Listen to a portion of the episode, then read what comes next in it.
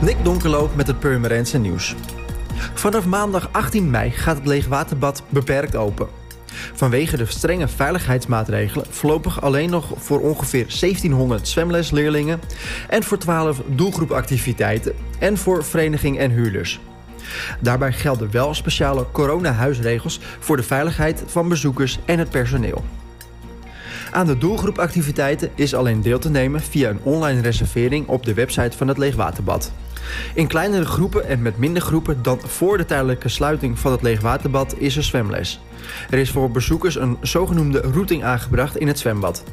Op basis van het protocol van de zwembadbranche is vanwege de veiligheid ook in het Leegwaterbad het chloorgehalte van het zwemwater verhoogd.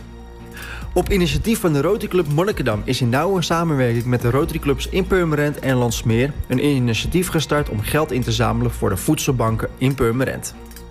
De voedselbank staat er in deze en komende tijd extra onder druk.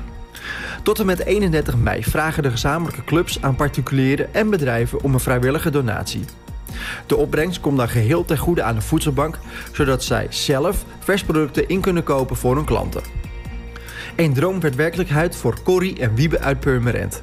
Zij hebben in de trekking van de Bank Giro Loterij een bedrag van 100.000 euro gewonnen. Zij waren overigens niet de eerste, want eerder was er ook al een inwoner in Purmerend die het bedrag van 100.000 euro in ontvangst mocht nemen. Corrie en Wiebe werden verrast met een videogesprek vanuit het Scheemvaartmuseum. Huisartsenpraktijk Overlander in de Purmernoord heeft een informatiebrief gemaakt voor de ingeschreven patiënten die de komende tijd de praktijk bezoeken. Het is belangrijk dat de mensen weten dat ze tijdens de coronapandemie veilig naar de praktijk kunnen komen. Ook de huisarts heeft te maken met beperkingen die er zijn door de maatregelen van de overheid. Zo kunnen er minder mensen in de wachtrij plaatsnemen. Daarnaast werken ze veel met telefonische consulten, beeldbellen en e-consulten.